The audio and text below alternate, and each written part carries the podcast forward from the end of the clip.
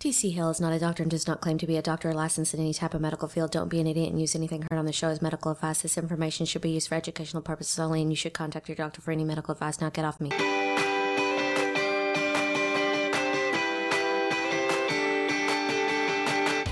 Welcome to Kick It Naturally. I'm Kenna McEnroe, and I'm here with TC Hale, author, natural health expert, producer. First day, everybody in the new digs, the new the new Yeah, hangout, the new studio. I finally found my script. Uh huh. Maybe I yeah, sound we'll like have. I'm in a hole, but guess it doesn't matter. I'm Nah, the it's least fine. important person. Right, yeah. So, but having the scripts, you're gonna know words to say. You won't have to just make them up. That's true. That's We true. scripted the entire show today just to see how that would go. Every- Will, did you memorize your Every lines? bit of it. Uh huh. Nice. That part right there. It's pausing. No, it was good, but uh, Will was supposed to say all of it, but he improvised a little bit and said every bit of it. So we're already off script a little bit. Maybe we should just start over. Uh, or maybe I can just introduce Will. Okay. Uh, Hottie Patati Will Schmidt. I'm sitting really close to him right now because of the uh, Acoustic acoustics arrangement. in here. Yeah. Hi, Will. Hi. That was unscripted. That was. Yeah. Okay, so today we've got more Ask Tony questions. She's nailing that one now. She really knows how to say ask Tony now. Uh-huh. And if you haven't liked us on Facebook, go ahead and go to Kick It in the Nuts. That's where we post all of our show topics that we'll be doing in the future, and you guys can ask us any questions you want us to cover, or even give us ideas on shows you want us to do. And even though we moved our studio, Facebook did not make us move our Facebook page. That's it was nice. weird, right? Yeah, yeah. I guess it's because we're important. Uh huh. It's probably what it is. So uh, today, why don't we jump into some questions? And uh, we're, we're we're we're kind of moving uh, at a at a hefty pace. All right, John from Melbourne, Australia. In your book, your journey sta- your journey. Oh, okay. In your book, your journey started with a throat problem that doctors could not cure. Did you find out what the issue was? I am a 61 year old singer and I have a throat problem, granulomas, and can't sing. Granulomas are supposedly caused by gastric reflux. Just started reading your book and I hope it will help. Any specific things you could suggest that may assist? Thanks, John. Yeah, John, way over in Melbourne, Australia. You must be asleep right now, so you'll probably miss this. I guess it's recorded, so it's no big deal. So now keep in mind that it's different for every person, like we know. But for me, it ended up that my shoes were on too tight. And so that Talk about Mr. Helpful. Yeah. Tony wins the award today. I'm helpful. Mr. Helpful, Mr. Helpful. It's like Yeah. we're set up to help him, and you give him that. I know. no, He we. woke up and he's listening. And Yeah. Can you imagine? It took me eight years to figure out that my shoes were just tied too tight. That's that would, I would feel a little bit Yeah. silly at that point. Um, but uh, you know, with granulomas, as that's what they're saying that you have, that's kind of a change in the tissue structure a little bit, and it can really happen at different places in the body. But if it's happening in your throat or to your vocal cord area, larynx, all that kind of stuff, um, odds are good that yes, it is very likely that it's caused by some type of reflux. There there can be other causes, but most commonly it's it's a reflux issue and the acid is coming back up and it's burning your vocal cords and just restricting their ability to recover and repair because basically we all damage our vocal cords a little bit every time we open our mouth. So Kenna is damaging her vocal cords all day, like nonstop. Ah, funny. No, but uh, a, a lot of people have uh, a, a better ability to uh, allow those tissues to repair. Like you look at a lot of the big opera singers, and you can kind of tell that they're very anabolic sometimes just by looking at them. And being overly anabolic helps your body repair much faster. So they're able to really tear apart their throat when they're singing all crazy. Do you want to do a sample of how it goes, Kenna? Opera? It's good. So they do that all night, um, and they're damaging their throat. But since they're so anabolic and their body's kind of stuck in that repair and rebuild phase, they repair and rebuild very well, and they're able to tour and knock it out like that every night. Which makes sense. When I was singing in, in Dallas in this group, and we were touring all around Dallas, and we would literally sing, and then we would party until like four in the morning, and then get up and sing again the next day. Now I could not do that. My throat would be thrashed, but I was anabolic. Right, you So were very anabolic. repairing itself even after those beers and cigarettes. Now, when you were partying till four in the morning, were you an opera singer at that time? No, I don't but see was- opera singers I- doing a I- lot of partying. No, I wasn't an opera singer, but I was in a girl group and sang, and we sang really like hard, intense songs with you know a lot of like belting. Like Menudo, stuff like that. Yes, yes, Those are good yeah, bands.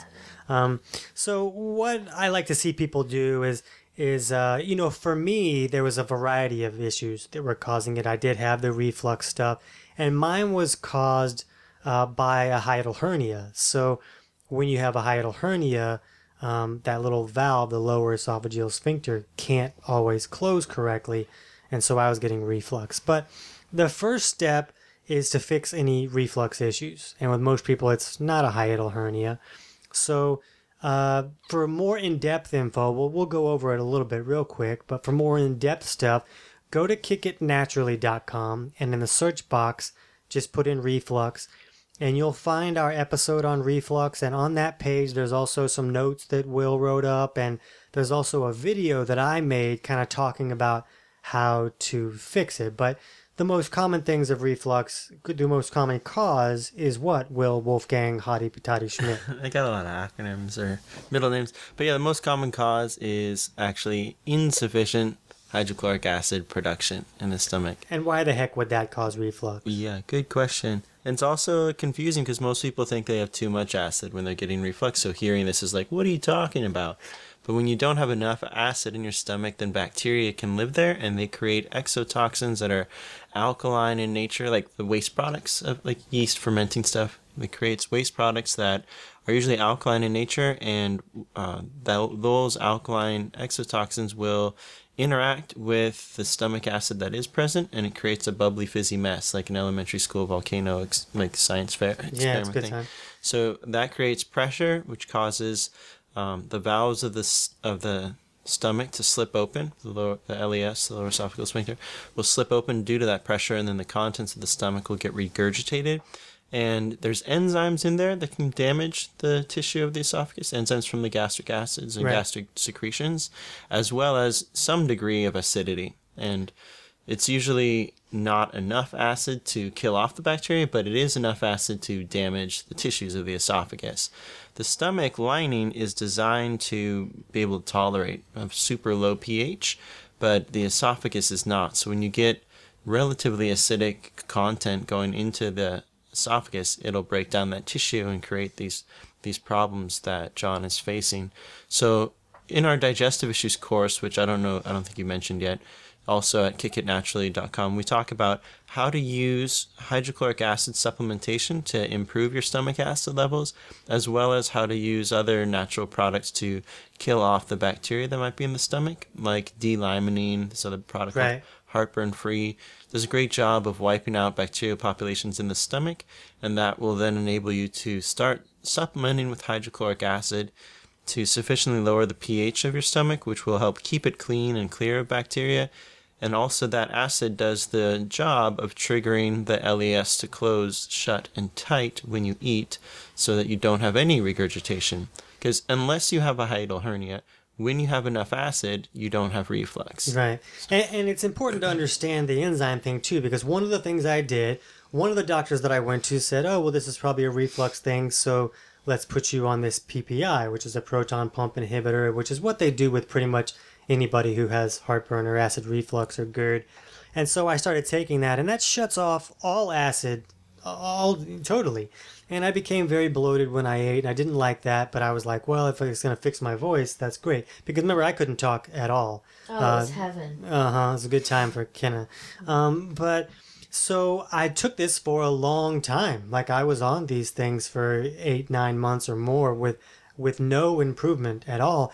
And the reason is because the, I was still creating digestive enzymes in my stomach, and with the reflux, the enzymes would come up, and those enzymes are made to break down protein, which is what your larynx and your vocal cords and your esophagus is all made of. So I was still getting damaged and inability to heal, um, even though my acid was completely turned off. And I also had some inflammation issues from uh, iron being too high. And I was very catabolic, where my body was having a hard time moving into where it would rebuild and repair. So that was three things I had th- going for me that were not very helpful in that situation. It was even worse than my shoes being tied too tight. We got really good at charades and popping noises. Uh huh. Like I knew, like, yeah, what, oh, I knew exactly what that meant Uh huh. in a charade. I was really good then. Yeah. Now you started talking again. Right. Um, and just you know, the the the, the level of damage is going to vary greatly. You know, obviously John's having a hard time where he can't sing, and mine was much worse to where I couldn't talk at all. Now I've improved a lot. Um, but since I do have a hiatal hernia, I have to always do things to keep it in place and do the right thing. And uh, I still haven't gotten back to the point to where I could really sing and not, you know, really feel it afterwards, and probably have to rest my voice for the rest of the day if I was going to do singing or something. Sing You want to sing little campfire songs or something?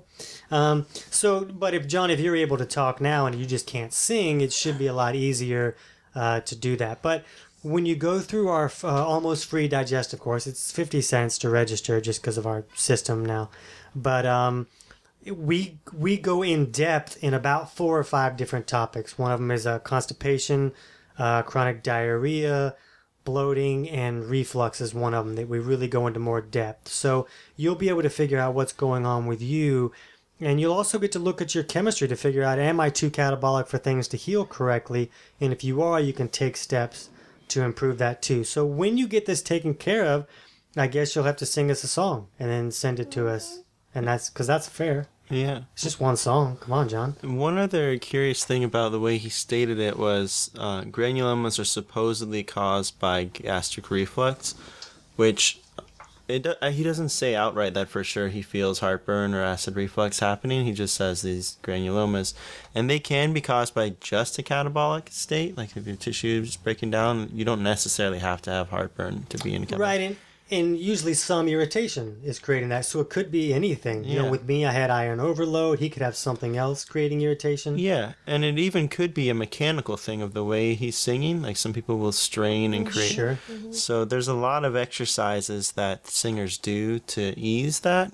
And uh, one really great program, we get no affiliate link from this, is just it's called singingsuccess.com. If you look up other like singing exercises that they'll take you through, will it'll really really change the way that your voice, the, the kinds of muscle tension and articulation that occurs when you're trying to sing or speak, and uh, it can take a lot of the stress off. Which is what was the first thing that I looked into. Is I, and I was going to this guy that was five hundred dollars every thirty minute session. God. Wow. Yeah, it was really unbelievable. And then after that, I went ended up going to another celebrity voice coach who was almost as expensive. Um, but I really like to people. I really like to have people look at the reflux issue first, and you don't have to feel heartburn or reflux. Uh, you could still be getting it even though you're not feeling it, because after a while the the tissues can kind of start to change in a way to try to deal with that acid, and it ends up turning more towards like a Barrett's esophagus type of situation where those tissues are changing at the cellular level, which is kind of what happens with the granuloma stuff too. Um, so, but the thing, though, fixing reflux, I mean, we hear from people all the time that have been dealing with it for decades and they fix it in a week when you do all the steps right. So I like to see people just see if that's the situation. Do that first and see and how also that goes. just things as simple as like don't have dairy before you sing. You know, and Yeah, that bothers like a lot of people, You know, right. a lot of things like that, or you know, I know you got sick of people saying lemon. Yeah, try lemon and honey, yeah. they would tell us that when we would go to contests to do that too. I mean, so just little things on top of fixing your digestion might really help your throat. Right. So there's like a a level of different things you may have to try. So try the ones that cause the problem the most frequently and start working through and see what works for you. If you'd like to learn how to become a health coach or even just dig into more advanced teachings for yourself or your This is scripted. Uh huh. Go to healthprocourse.com to learn about Tony and Will's course for coaches. Registration for this course only opens to the public for about a week at a time, so be sure to register for the coach newsletter so you'll be notified when the next registration opens. You'll find more info at healthprocourse.com. Yeah. See, I got in script today. Yeah. All right, Denise from Napa, California. I effing left out a letter. My question is, what is your opinion on choline as a supplement for liver health? And she had written choline earlier, so that's why she said she effing left out a letter. Oh, it was whole. Okay, Yeah. sweet. Um, so choline, we we have quite an opinion on this, and there's some situations. Choline, choline. That's a different- choline, choline. We actually did the singing part of the show earlier. Oh, okay. You were there for that. Yeah. That was before my microphone was fixed, though. Uh huh. Yeah. So you sounded better now. Yeah. You want to do all this opera stuff Yes, over again? Yes, one more time. Ah. Uh, so, uh, choline is great for if you're just looking at liver health, and the reason that it is is because it helps to thin bile so that bile can flow better. So, why is that good for a liver? Will Well, that's. I mean, it's not just good for the liver; it's good for the whole family. yeah, the whole Yeah. family So of have you- bodily systems. What's good for the goose is good for the gander. Okay. Ken is in her zone. um, so, bile flow is really important for multiple reasons: detoxification, fat emulsification, neutralization of stomach acid after it does its job in the. It has lots of duties. Yeah, it really does. It focuses Speaking on duty. duty, It's one I of its gotta duties make is one. duty. yeah, so we have lots of ta- That's like not helpful. lots of times like our whole digestive issues like podcast episodes and full course on that talk about like the significance of liver but uh, and bile flow but choline as well as like the beet leaf extract that we recommend from beet flow and some other particular amino acids can be useful in helping uh, bile to be the right consistency so that it flows well which is really critical because the body uses bile to send toxins out through the liver and it also uses bile to uh, help emulsify fats. It's like the soap that breaks down fats. Right, and it's really common for bile not to flow well, and then those toxic toxins that would be leaving the body through that bile kind of stick around and accumulate and start to cause trouble. So it's a really big deal. Yeah, yeah. So choline helps that to flow. Um, in I think usually I don't know if in all forms of choline, but in at least ones that we usually will recommend, it also has an effect on blood pH. It's And just really important and, and will help us understand why we don't tell everybody to just use choline. yeah, because like oh like like beet leaf is a different sort of matter unless you have some very rare allergy to beet leaf, which I've never seen. Yeah. Uh, it just kind of generally helps bile flow. But choline helps bile flow, but it also has a metabolic influence where it can make the bloodstream be a little bit more alkaline, which is not good for everyone. Like you may think, oh, it's great to alkalize. Yeah, Don't we all want it? Right. yeah. So everyone is told like, oh, we all need to alkalize, which is just not true. If your bloodstream gets too acid or too alkaline, you get big, big, big problems like death and stuff. You don't want death, So- but even before death, um, I think more problems turn end up coming up from the blood leaning too alkaline because it's a it's a really big deal, and I bet you like to talk about some of the problems that come with That. I do. yeah, I do. It's one of Phil. And It's one of Will's favorite topics. We know all too well firsthand from being too alkaline. Um, but basically, the body has lots of compensatory mechanisms to help regulate pH, and it's kind of better at it's better at being able to deal with too much acidity because you can like increase the rate at which you're exhaling and help off gas extra acids. But it's not as good at dealing with extra alkalinity. It doesn't have as like as effective mechanisms to help regulate that. So when your blood gets too alkaline, your breath rate will slow down more and more as your body tries to balance out the ratios of oxygen to carbon dioxide. So it'll try to hold on to more carbon dioxide to get the bloodstream to be more acidic. And choline can kind of push the scale in that direction of being more alkaline. And for someone whose breath rate is already slow, if they're already having issues with carbon dioxide production at the cellular level and their blood pH is leaning alkaline, like a lot of diabetics, will be, Right. they'll be leaning very alkaline and have a slow respiratory rate. And when we say that. leaning alkaline, we're talking about at the bloodstream level. When people talk about, oh, you're too acid or too alkaline, they're talking about all kinds of different things, and they basically don't know what they're talking about. Yeah. So when we say this, we're talking about the bloodstream. Yeah, it's not the same as your urine pH. Or Right. sli- your, sli- you, they could be anywhere. Your urine pH could be really alkaline or really acidic, and that does not reflect where your blood pH is at. A much better way to assess that is looking at your breath rate. And there's other factors too that can kind of affect your breath rate, like fear like the nervous system state, adrenaline. But in general, when people's metabolic rate is slow and they're not doing a great job of utilizing glucose and creating energy out of it, then they'll be making less carbon dioxide, and then that will cause them to breathe less frequently. So when you take choline, that could push them even further in that problematic area. So if your breath rate is uh, is healthy, it's normally around 15 to 17 breaths per minute with you just sitting there. But a lot of we'll see like the more diabetic someone is, the the slower their breath rate will tend to be.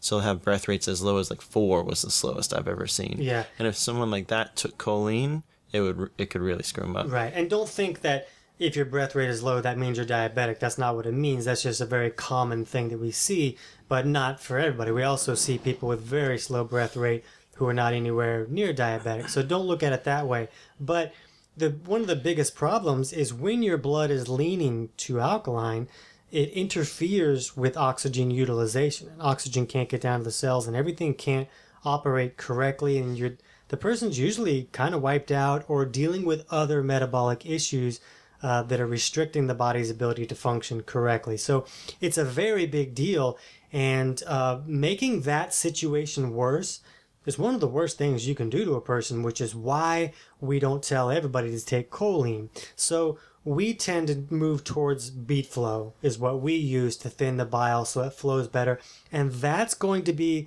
as good for the liver as the choline would be. Now, when we do use choline, is we find that if somebody uses beet flow and then adds choline on top of that, uh, it can really help thin the bile and boost it. But we only do that if someone's breath rate is 18, 19, 20, you know, higher, um, uh, because then it's it's gonna not only thin the bile to help it flow better, but it's gonna help alkalize a bloodstream that's already leaning a little bit too acidic. Yeah, and which can be like a great like double win for someone if your chemistry is right for that.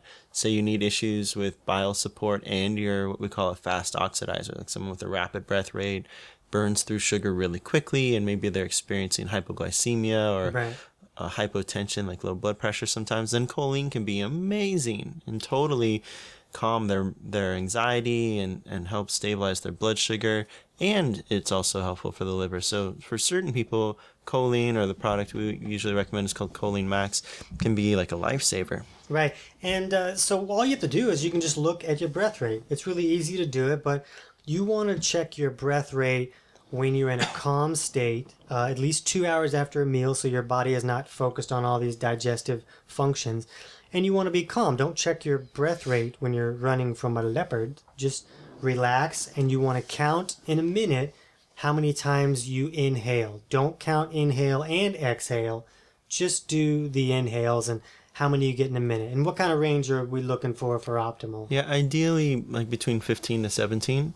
And one way people, I think we demonstrate how to do it in our digestive issues course, or if you go to mybodyofknowledge.net and type in self-test, there's a video showing how to do it there. But I like to have someone like lay down on a couch and maybe set their their phone with a timer on their solar plexus, and then they just start a timer at the start of a breath, and they watch how many times their like phone goes up and down, and then when the minute's over, like that's your breath rate. Right. Try not to watch the clock because then you tend to kind of, oh, I should Yeah, get a couple speed up, in up, so that I get 15. You're not helping anyone right. cheating. Yeah, yeah. Um, you're just hurting yourself, really, right, Kenna? Mm-hmm. What are you talking about? like cheating? Like Yeah. yeah. I, I'm totally not listening. Okay, cool. Well, let's go. Let's go to the next question. I think I assumed you were. Denise. I know you're talking about breath rate, but I thought you were like implying my food journals back. Oh, no, that was some oh, good times okay, back that then. was good times. Okay. Rick, these are show ideas. He's from the support group. Rick has Rick a lot has of a lot of good ideas. ideas. Like yes. his ideas. More info on minerals. Which ones do the body need and how are they used? What happens in your body when you don't get enough of them? How much do you really get from sea salt? So there's a lot to talk about here. I don't know that we'll cover all the minerals, but maybe let's just kind of rip through some of the more important ones and talk about some of the things that are important with those minerals. I, think you kind of got to start with calcium. That's a really big one, um, because without calcium, you would just be a blob on the floor. So we know that bones are a big deal, but another thing that's really crucial is like, uh, you know, is only like 1% of the calcium in your body is not in your bones, but that 1% is probably the most important thing that's kind of going on. Um, and it's, it's really important for especially a lot of the tissue level stuff or the ability for muscles to relax and contract. And of course, magnesium is involved in that too. Um, but calcium is also crucial for the uh, immune system to function correctly. It kind of allows the immune system to be triggered when there's an invader, and uh, without the calcium at the tissue level, which is really common for people to have it wrong, and we talk about that in our It cold. follows sugar. Yes, it does. Good job, Kenna, knowing stuff. So when we eat a lot of sugar, it kind of pulls the calcium out of the tissues where it should be, and that kind of turns off our immune system. We talk about that in our common cold Could episode. that also be affecting John? Like with his throat problems? who, who knows if it is some kind of viral stum- thing going on that's creating the irritation? It's totally possible, but not really that common that we see it. But maybe uh, his uh, vocal cords are too tense and not have the ability to relax correctly, and calcium could be involved in that. Um, let's look at some other things though, and like things like iodine, which we know is crucial for thyroid function. Um, but it's also can be a disperser that helps remove toxins from the body. Yeah, so getting en- enough and not too much iodine is can be a tricky thing and depends a lot on the individual, the kind of things they're exposed to, their pH balance range, like all these factors that go into iodine metabolism. Some people are allergic to kind of you know have a reaction to iodine, so that can be tricky. Yeah, it's it's hard. Um, like when you have chlorine or fluoride in your drinking water, your the iodide in your system can get used up, and you might need more of it because of that. And then in other cases, you might be getting too much. Like if you eat a lot of sea vegetables every day because you're on some macrobiotic diet or something like that, you might get too much iodine, and that can actually suppress your thyroid. One of our favorite thinkers, this guy Ray Peat, has a general rule of thumb of like recommending shellfish once a week, which again, like may or may not be appropriate for you depending on these different things. But that's sort of a rough baseline of what might uh, what might work well for you. But if you do have serious thyroid issues and iodine cons- is like a big uh, concern, you should meet with an endocrinologist or someone like that to help figure out where your iodine level is at, how is your thyroid responding to it. Um, so that mineral is kind of tricky.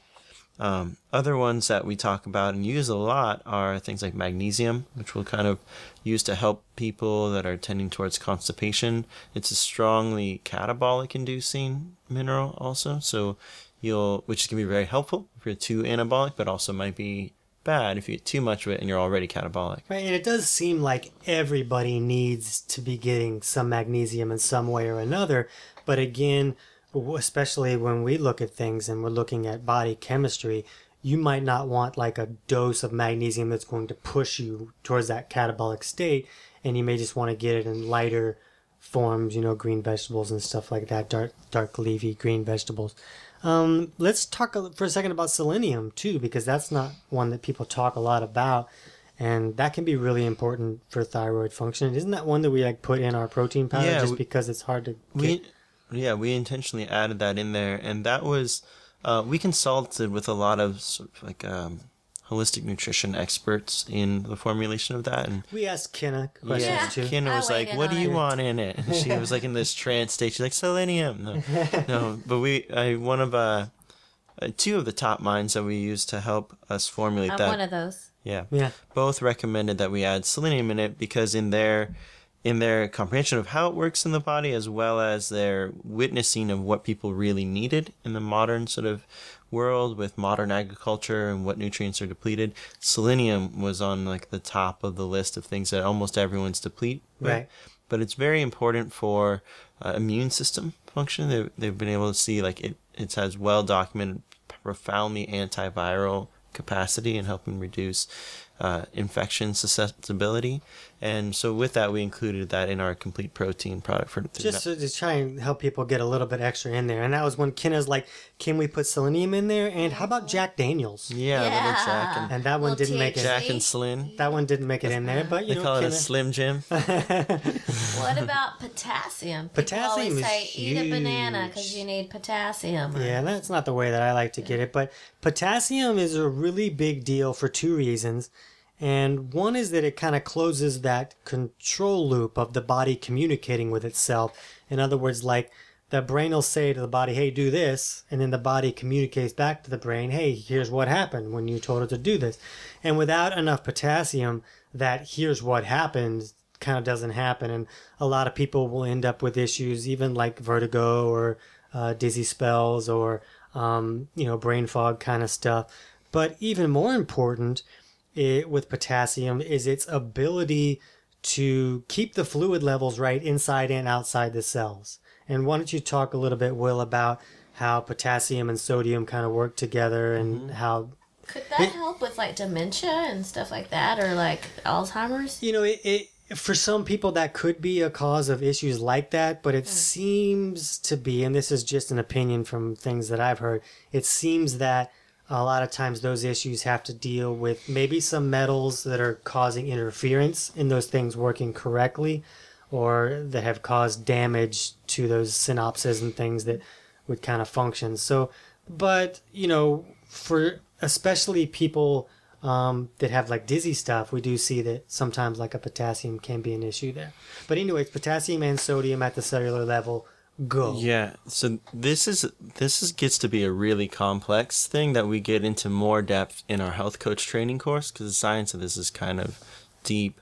But um, one of my, I think one of the most profound cellular biologists in our century was a man named Gilbert Ling, who's still alive. He's like late '90s, and there's actually a documentary movie coming out about him and uh-huh. his and his research. There's actually a whole body of these like rebel renegade genius cell biologists and Gilbert Ling is one of them and he'll talk about They ride around on motorcycles. yeah, they're badass. so anyway, it they they have a very well researched and like empirically supported alternative uh, explanation of how cells work. So alternate cell physiology. You can look up The Living State is this really great book that anyone who's been through like basic chemistry could probably understand. It's by Gilbert Ling, and he'll talk about this alternative understanding of how cells work. Modern medicine and modern biology will teach the this it's called the, like the bilipid membrane theory of cells, and it's essentially framing the the living cell as like a water balloon and the balloon part of the water balloon is this all important membrane with this like brain that's super sophisticated and it's regulating what electrolytes are inside and out and all these important things are all attributed to the membrane And there's pumps that bring things in Yeah. and put them out. And like Right. different pumps for every single nutrient or Exactly. mineral on the land. Yeah, and so they they every time some new like gradient, like for example, the amount of sodium that's kept outside the cell versus inside, or the amount of potassium that's concentrated inside the cell versus outside, they they invent pumps, theoretical membrane pumps Right. that help control these ratios and these gradients and concentrations. And there's all these different molecules that they have to keep inventing different pumps for, different Right. drug pumps. Like there's like, you know, it's like they're installing new software on the cell membrane pump all the time. And it does not add up as far as the amount of energy that would be required to maintain these gradients, as well as some other really important things about how you can like cut a cell and it still exists. It doesn't like leak out. Right. It does. It's like as if you could cut a water balloon in half and it would still hold the water. And like it. it And you, could know. throw half at one person Right. and half at another person and Right. still get them all wet. Yeah, so basically, the evidence strongly shows that the bilipid membrane theory has some incredibly critical flaws, but that is what's taught at, in medical schools and in regular cell biology. So people like Gilbert Ling have recognized that is wrong. Like that's not how it actually works.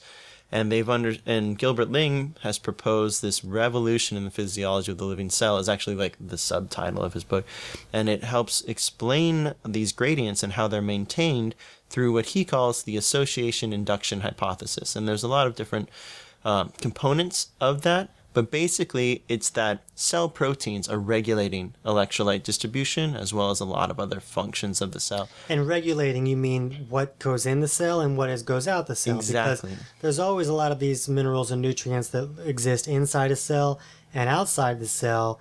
And they like to do it at this specific ratios and to make everything work correctly. So when they start to get out of whack, it can cause a lot of problems. Yeah.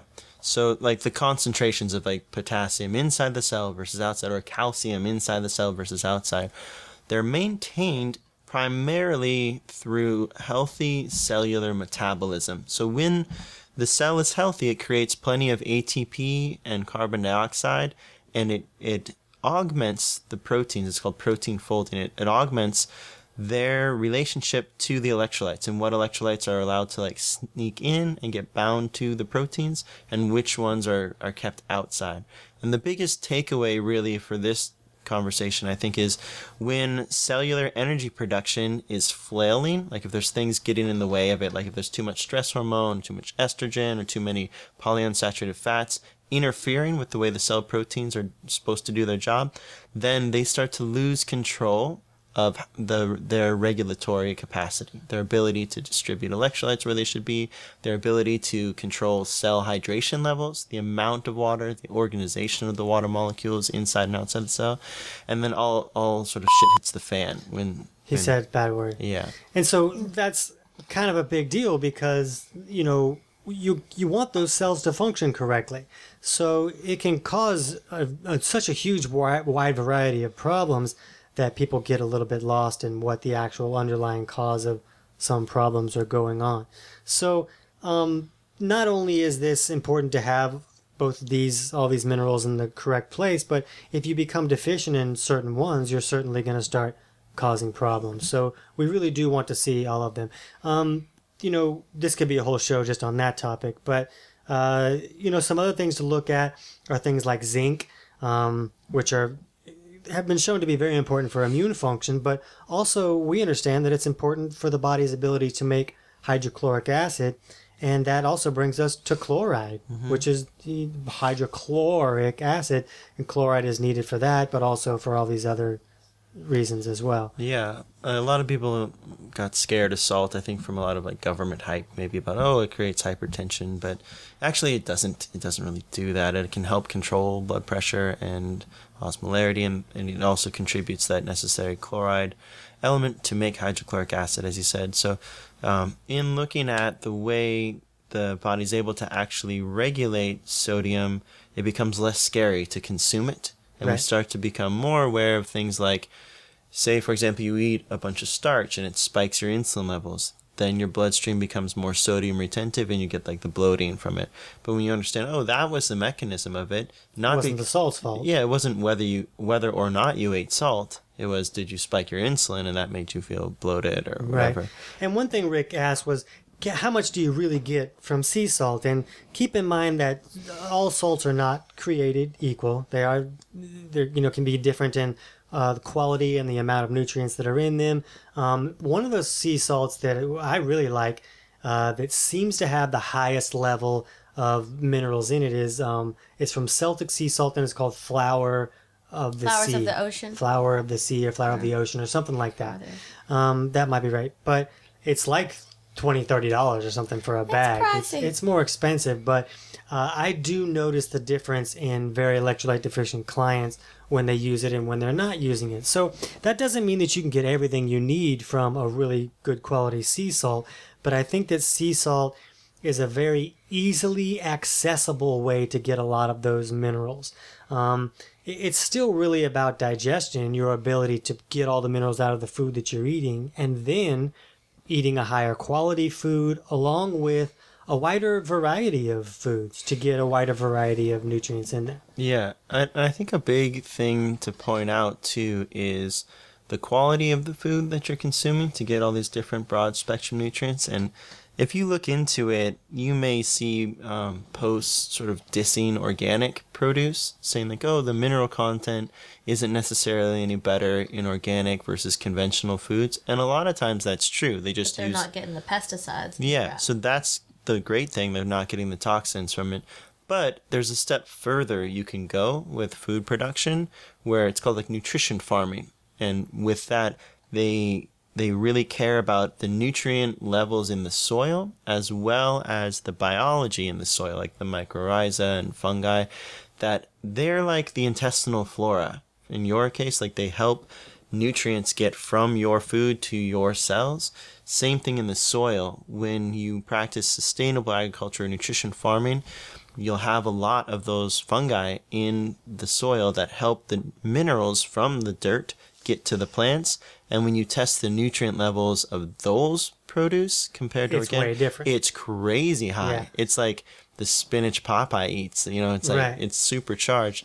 Uh, and you can learn more about that in uh, from a nonprofit that my friends run called The Soil Story, or um, it's the the nonprofit's called Kiss the Ground, but their website is thesoilstory.com. And not only is it incredible for nutrient value of your food, but it also has the power to reverse global warming, because which is Which is interesting to kind me, of yeah. blows your mind if you know like those mycorrhizae, those same fungi that help bring nutrition from the soil to the food, also sequester carbon from the atmosphere really powerfully, way more so than trees. So if we were to switch our growing practices to practice nutrition farming We need to go to Congress. well, they're working on it, you know. And it's not a thing like uh, these guys have created. Hey, I'm I put this biology in the soil, and I'm and it makes magic happen. This is how the world worked until we killed this biology Yeah. in the soil. Yeah. So it's not like it's a, a newfangled thing. This is how it's supposed to happen. Right. Biology is supposed to be there to transfer the nutrients from the soil into the food, and then the food comes into us, and we get those nutrients. Yeah, it's not like a gimmick where they genetically engineered mm-hmm. some microbe to do it. It's like that's what's supposed to happen. So Right. they're just going back to that. So those that's just kind of a look over some important minerals and kind of the things that we do.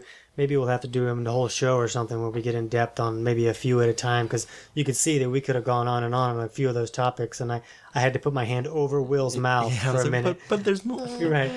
But I would I would like to point out um, if you want to, we have another podcast episode where we talked all about cellular energy production, didn't we? Wasn't there a full episode of that? I don't know. Or that did I dream that? I think you dreamed Nina's it. I think we talked about wanting We did. Look up cellular energy production.